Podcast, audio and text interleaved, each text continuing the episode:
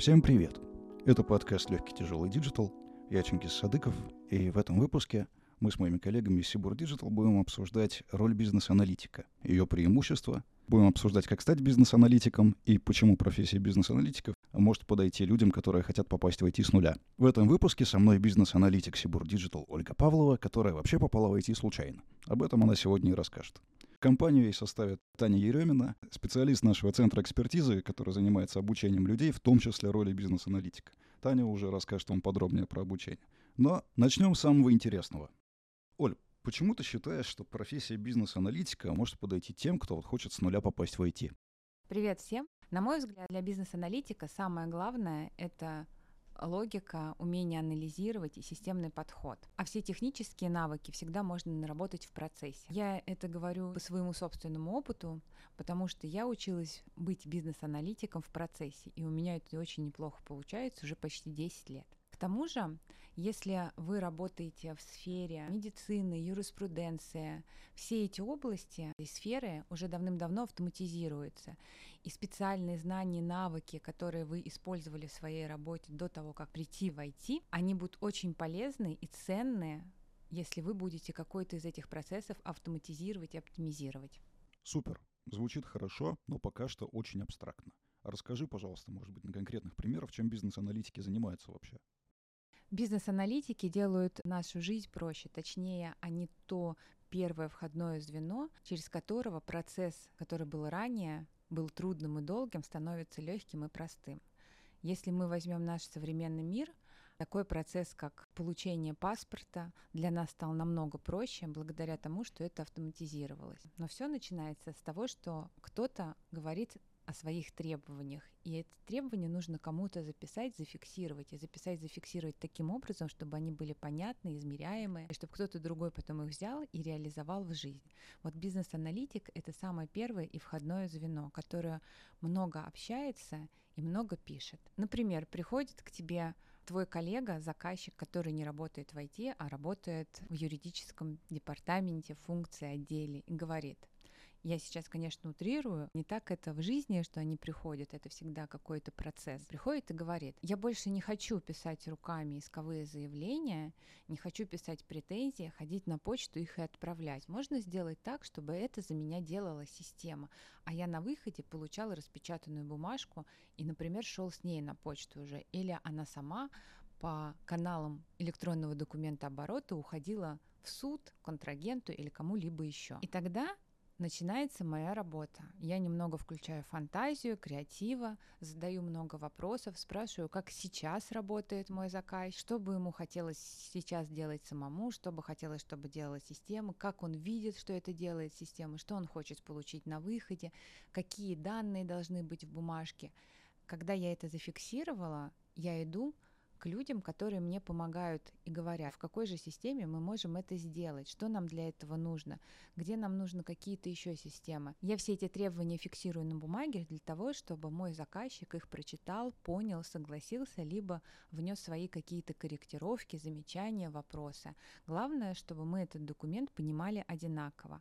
Дальше этот документ уходит тем людям, которые более детально расписывают эти требования, а еще дальше на шаг. Они уходят тому, кто реализовывает это в системе, то есть те самые программисты, которых все знают. Смотри, я хочу, в принципе, понять роль бизнес-аналитика при внедрении вот какого-нибудь цифрового улучшения. То есть сначала проводятся исследования, там проверяются гипотезы, дальше принимаются на всех уровнях решения, согласовываются бюджеты и так далее. И вот тогда мы переходим к бизнес-аналитику, который начинает описывать вот потребности, процессы. Все так, да? Гипотезы реализации, если мы говорим, то нет, они гораздо позже. Сначала где-то там кто-то наверху решает, что им нужно что-то реализовать. Они могут обратиться к бизнес-аналитику. Вообще в разных компаниях этот процесс настроен по-разному. Это такая индивидуальная вещь. Но бизнес-аналитик приходит тогда, когда есть процесс, который нужно оптимизировать или автоматизировать, либо процесса как такового сейчас нет, но нужно, чтобы он появился в каком-то более-менее там частично или полностью автоматизированном виде. Или у нас уже есть работающая система, работающий процесс в этой системе, и нам нужно что-то в ней улучшить, переделать, доделать, как-то его изменить. Тогда заказчик приходит к бизнес-аналитику, ну, точнее, он сначала, наверное, приходит к тому, кто рулит бюджетами, ресурсами, просит выделить. Но, опять-таки, говорю, в разных компаниях эта история происходит по-разному. Бизнес-аналитик — это такое первое начальное звено, с которого начинаются все изменения. И это тот человек, с которым общается заказчик на предмет того, чего он хочет и как он хочет. Он рассказывает бизнес-аналитику, что, как, бизнес-аналитик ему говорит, где это возможно, где невозможно, выясняет цели, потребности. И дальше они совместно обсуждают то, что хочет заказчик, бизнес-аналитик это фиксирует. Сколько нужно бизнес-аналитиков, чтобы вкрутить лампочку? А сколько лампочек, в какой комнате? А когда она должна загораться? А влево или вправо она должна вкручиваться? Ну, в принципе, мы сейчас за пару секунд проиллюстрировали работу бизнес-аналитика в этой небольшой сценке. А если резюмировать, почему быть бизнес-аналитиком круто? Потому что в твоей работе очень много общения, очень много всего интересного, и в процессе ты очень много интересных и классных вещей узнаешь, потому что это креатив. Например, когда моими заказчиками были наши ученые, я очень много узнала про химию. Мне целый спецкурс по химии проводили. Я действительно очень много интересных вещей узнала, которыми занимаются они. Потому что хочешь или не хочешь, когда ты работаешь над потребностью заказчика, тебе приходится погружаться в какие-то истории, в какие-то вещи, в какие-то процессы, которые происходят у них, в их работу, спрашивать, как они ее делают, и это очень интересно. И бизнес-аналитиком быть классно, потому что ты можешь всегда выбирать. Если ты работаешь в компании, в которой тебе не интересны процессы, которые там происходят, ты можешь всегда сменить работу и уйти, например, в какую-то другую отрасль, автоматизировать там процессы и узнавать еще что-то новое. Например, когда я работала компании, которая делала портал госуслуг, это было очень интересно, потому что я знала, мне кажется, про все госуслуги, как их получать и какие документы нужны. До сих пор эти знания мне пригождаются для моей личной жизни, когда я получаю какие-то документы, меняю их и знаю, как и что происходит.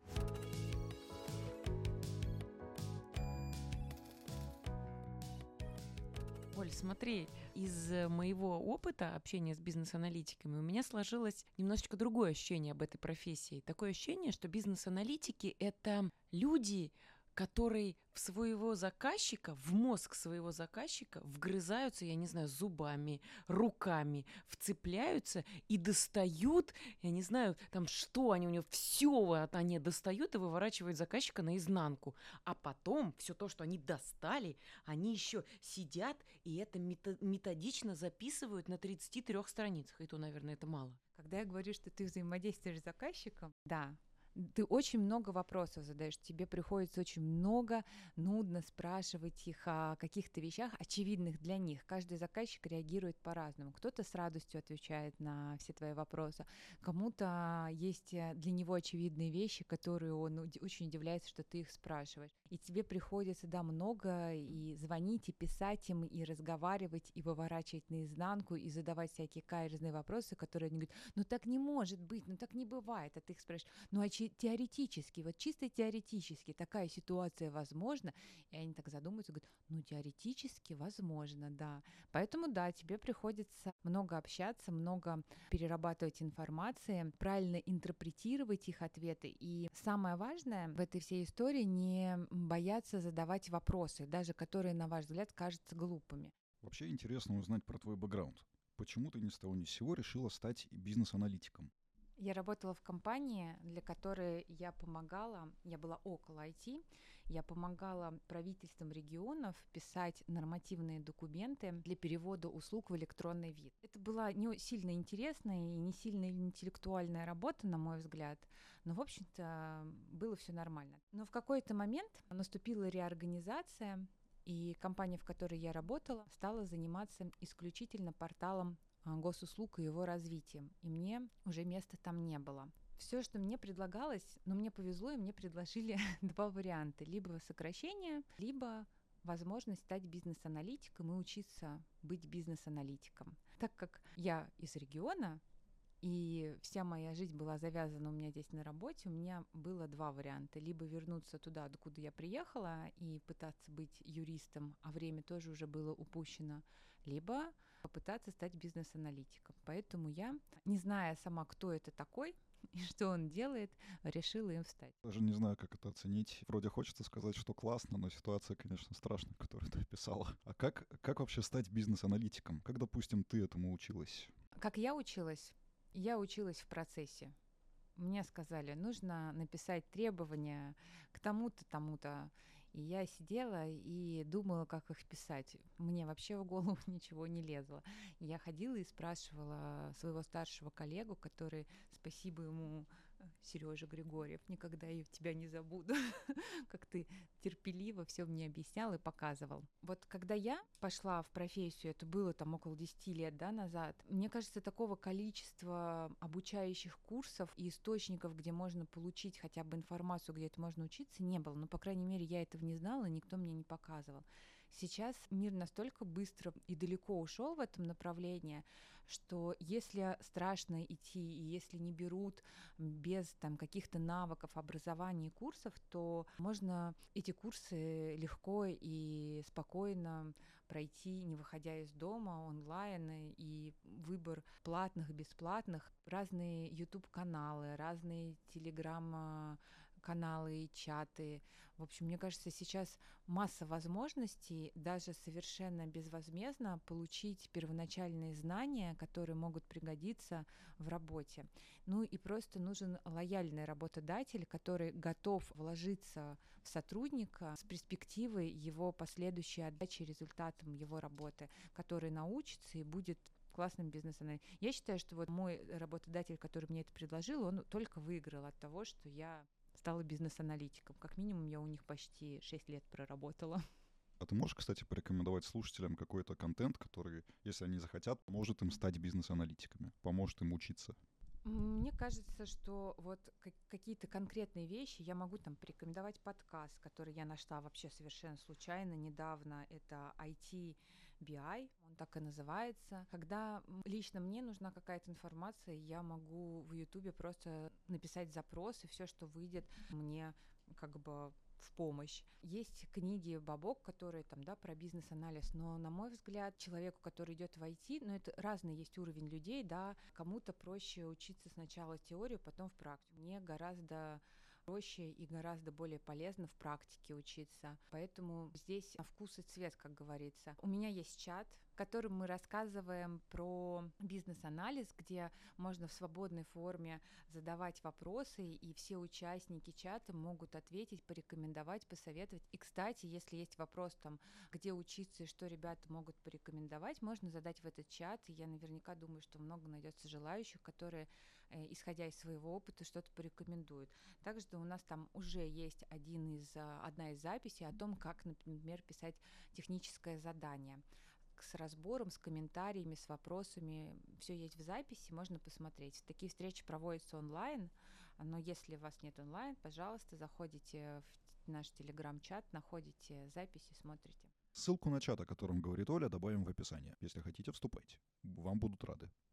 И вы всегда туда можете обратиться с любым вопросом, потренировать свой навык, задавать самые, на ваш взгляд, глупые вопросы. Найдется куча желающих вам помочь, потому что, поверьте мне, людей, которые приходят в профессию, это не всегда люди, которые 6 лет отучились в институте.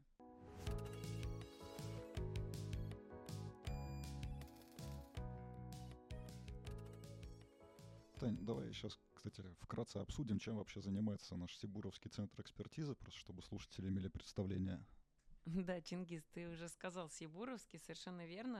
Центр экспертизы — это площадка для сотрудников Сибур Digital и для сотрудников компании Сибур, которые переходят работать в Сибур Digital. Основная история, для чего нужен центр экспертизы, это подготовка сотрудников для новых вызовов, для новых задач. И особенно, да, когда это какой-то карьерный трек, да, то есть сотрудник работал в одной роли, да, потом переходит на другую роль. Это важно, и так в этом случае мы обучаем людей в центре экспертизы. Как приглашенный гуру центра экспертизы Сибура, расскажи, пожалуйста, как вы учите бизнес-аналитиков? Но как мы учим бизнес-аналитиков? История в следующем. Бизнес-аналитики, как и все IT-специалисты, у нас делятся по уровням. Junior, middle и senior.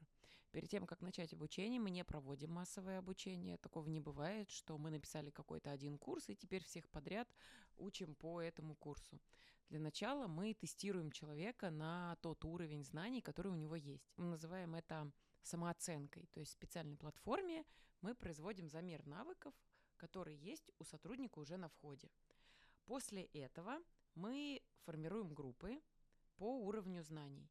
И затем мы уже разбираемся, какие темы стоит давать сотруднику, где можно остановиться поглубже, да, более подробно рассказать. После того, как мы протестировали уровень сотрудника, мы смотрим на то, какие темы и какие навыки этим сотрудникам нужно развивать, а какие навыки, быть может, вообще не пригодятся. Также люди, которые приходят к нам в центр экспертизы учиться, очень важно, а, что они хотят получить на выходе какой образ результата ожидает сам сотрудник от обучения и какой образ результата важен руководителю. Это важно. И от этого, естественно, тоже зависит программа. А конкретно какие навыки мы даем? Ну, мы, во-первых, говорим о том, кто такой бизнес-аналитик, какие этапы бизнес-аналитика существуют. Мы говорим о документации. Очень подробно мы учим сотрудников писать функциональные требования FTT. Для того, чтобы написать FTT, да, Оля говорила, очень часто, да почти всегда нужно коммуницировать с заказчиком и как-то правильно задавать ему вопросы, да, выворачивать человека наизнанку. Мы даем это в игровом формате, э, в формате ролевой игры, где у нас как раз есть заказчик, у него есть какой-то запрос, у него есть еще какой-то, какая-то внутренняя потребность, которую он там по какой-то причине не раскрывает. И вот задача бизнес-аналитика в этой игре потестировать заказчика, поговорить с ним и потом составить FTT. Огонь. Из того, что подробно описала Таня, можно сделать простой вывод. Лучший способ стать бизнес-аналитиком через ролевые игры. Да, все верно. Только сначала сыграйте в ролевую игру со своим новым руководителем, который вам честно скажет, да, я готов тебя взять. А что еще? Мы говорим о методиках расчета эффектов, мы говорим о критериях успешности проекта, мы рассказываем о декомпозиции и приоритизации задач, ну и, конечно же, мы касаемся моделирования в Iris, BPMN, UML. Главное, чтобы сейчас люди не испугались этих а, аббревиатур и страшных слов FTT, BPMN. FTT — это документ, это просто Word, документ, набор слов, букв, и в каждой компании он называется по-разному. ТЗ, ЧТЗ, FT, FTT. Просто важно знать, что это требования этих аббревиатур, не стоит пугаться и сильно запоминать их не надо, потому что везде это может быть по-разному все остальные слова, которые Таня говорила, которые даже я иногда не выговариваю, их тоже бояться не стоит, потому что это только выглядит страшно. Всем нотациям а, рисовать схемы и все остальное можно легко научиться, выработать этот навык. Я даже больше скажу, если я долго не рисую какие-то схемы в какой-то нотации, мне всегда приходится это заново вспоминать, листать и читать. Когда вы этому научитесь, вам это будет очень в кайф, и чаще всего людям очень нравится рисовать а, разные блоки, стрелочки, что куда, последовательность шагов в процессе.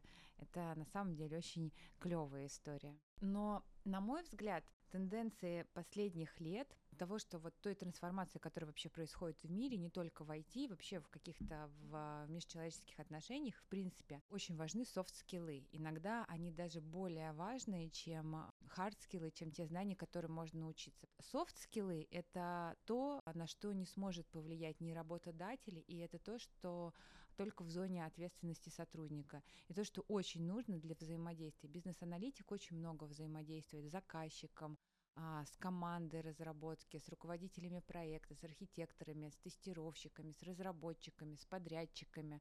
У него очень большой круг общения, и люди все очень разные, с которыми он общается, и нужно уметь взаимодействовать со всеми ними, чтобы это было и на пользу проекту, и на пользу тому делу, которое он делает, чтобы это было не стрессово для него самого. Итак, как стать бизнес-аналитиком человеку с нуля? Пойти и попроситься, возьмите меня, пожалуйста, бизнес-аналитиком, я научусь. Слушай, Тань, а расскажи подробнее, кто к вам вот приходит учиться быть бизнес-аналитиками, из, из каких специальностей? А, слушай, ну, а, в основном, в основном это бизнес-аналитики, это системные аналитики, но у нас еще есть классные кейсы. И у нас есть несколько людей, которые перешли на роль бизнес-аналитик из роли архитектор производственных систем на заводе. И еще у нас есть и сейчас работает человек, который раньше работал в техподдержке МЕС, а теперь он бизнес-аналитик и весьма успешный. Мы обсудили, что делают бизнес-аналитики, как стать бизнес-аналитиком, э, что для этого изучать, как, в принципе, становиться бизнес-аналитиком и расти в этой роли, а в кого можно вырасти, если ты уже вот такой состоявшийся бизнес-аналитик. То есть какие перспективы перед людьми открывает эта специальность? Просто поле непаханное. На самом деле вариантов, куда можно развиваться дальше, если хочется, если надоело, масса.